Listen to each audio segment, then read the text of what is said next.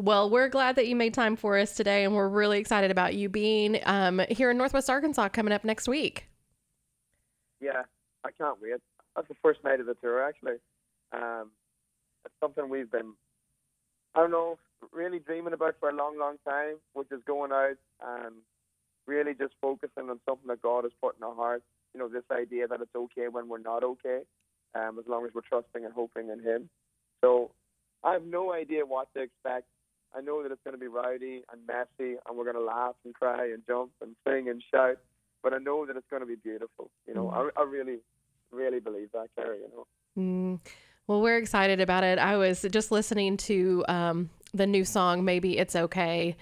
And you know, I know you write from a place of authenticity. You know, the songs that show up on your yeah. albums um, are things that yeah. you've walked through, um, or that your band has walked through. So where did where did yeah. this kind of get birthed out of? This maybe it's okay idea. Yeah, well, there's two things. I think the first major part of it is this idea that a lot of the time in my life, you know, I try and present a side of me that I think people will be okay with. You know, so I hide hide a lot of the things in me that I feel that people will be, it will reject or push away. You know, mm-hmm. like, and I'm I'm tired of trying to be perfect, tired of trying to hold it all together. And God never really wanted that from me or you, Keri. He just wanted us to be us, you know, um, and trust Him in that. So I wrote the song primarily for people like me and and family who have mental health issues. You know, people who are struggling with anxiety, or loneliness or depression or suicidal ideation, you know, relational difficulties. I wrote it for them to say, you know what, quit beating yourself up. You don't have to be perfect. You don't even have to be strong.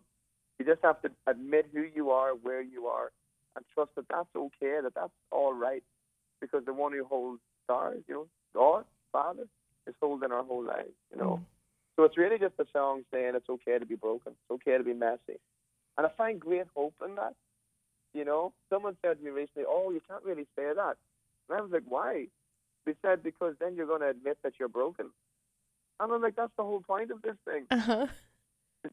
Jesus said, "I've come for the sick because they know they need a doctor."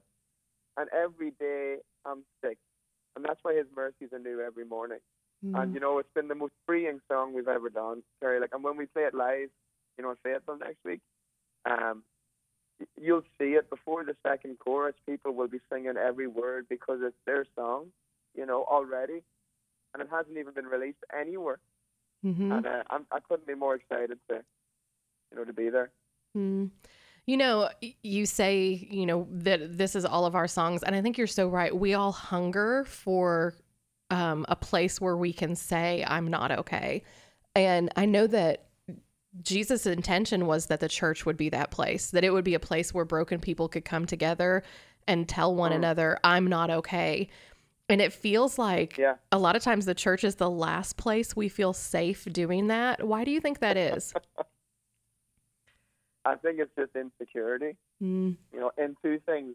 One, is insecurity in us. Like, how many times have you gone to church on a Sunday morning, Keri, and just felt wretched walking up to the door, but once you get through the door, you put the smile on. Mm-hmm. You know, um, and I think so. Part of it is insecurity in us. We don't want to admit that we're a mess because we feel if we do, everything will fall apart, which is not not true. That's where healing starts. And the second part is this insecurity in who the Father is. We have had this idea that maybe God isn't as loving as He says He is. Maybe He's not as kind. Maybe He's not as faithful. And the scriptures don't bear testament to that. But you remember the story of the woman crawling on her hands and knees through the dirt and the muck and the feces of the ground just to get to Jesus because she'd been bleeding for 12 years. Mm-hmm.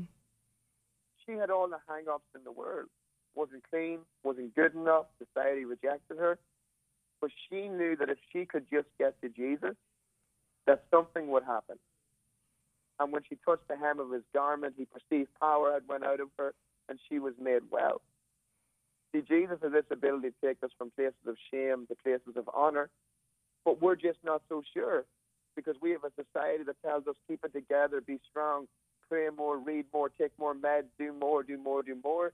And Jesus just says, relax, rest, wait. And for me, the realization that maybe it's okay if I'm not okay, that has set me free in areas of my life you would have no idea. Keri. Mm. It's, it's it's incredible. Yeah. So, have you found as someone who, because of your music and because of We Are Messengers, you are recognizable? People look up to you as a spiritual leader. Yeah. And when you get up and say, I'm not okay, how have you seen that impacting other people's lives?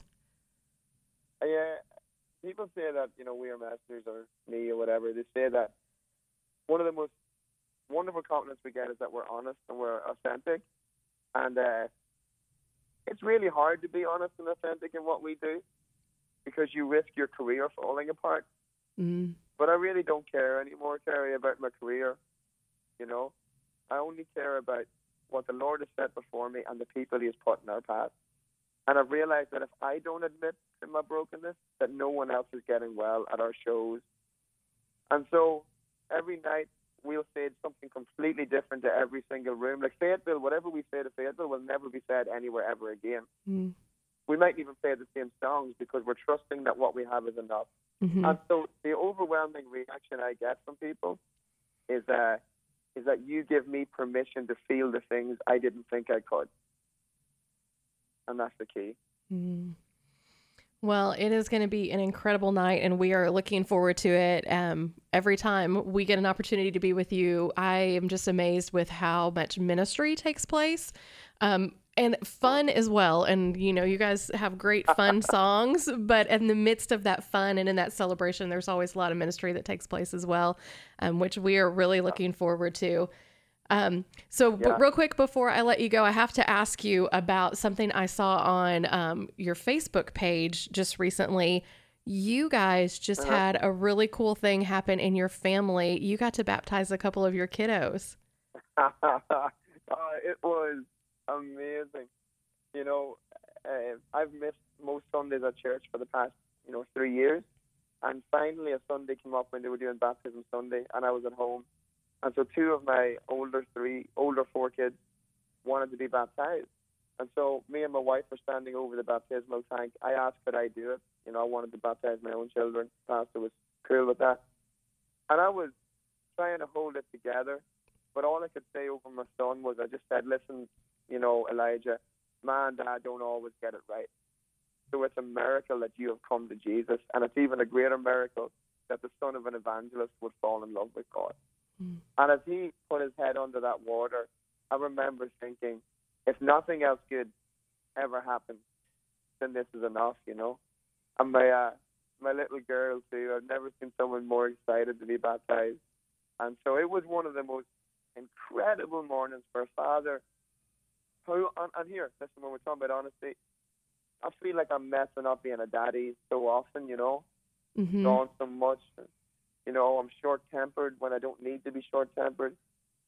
And then I see moments like this and I go, oh my goodness, God actually is fathering my kids when I'm not. And even when I am, He's still fathering them. And it's this huge burden that we carry this idea that we're responsible for everyone's salvation. We're really not. We're only responsible for loving those in front of us, or right now, even on the phone, like me and you, Keri.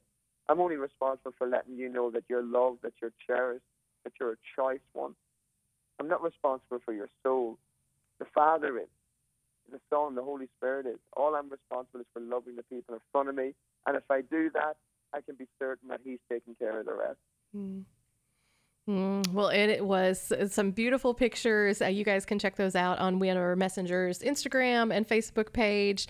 Um, you are right. There's nothing like seeing that light in our kids' eyes when we realize they get it, Yeah. they understand the gospel. And that's truly the coolest thing. Amen. Absolutely. Mm. Well, Darren, thanks so much for spending some time with us this morning. We are so looking forward to being with you guys um, on the Maybe It's Okay tour. I have a feeling there's going to be a lot of us that are gathered together um, celebrating the fact that we don't have to be okay. Come on. That's amazing. Mm. That's what I want from this from this tour, from this song, Keri, you know? I think this song is a game changer. It's gonna set like millions of people free. I really believe that. Mm. Um, more so than I ever have about anything we've done. So anyway, thank you for loving us. We love you guys very much. All right. We can't wait to see you guys next week. All right. Be good, Keri. Thank All right. you. Thanks, Darren. Really appreciate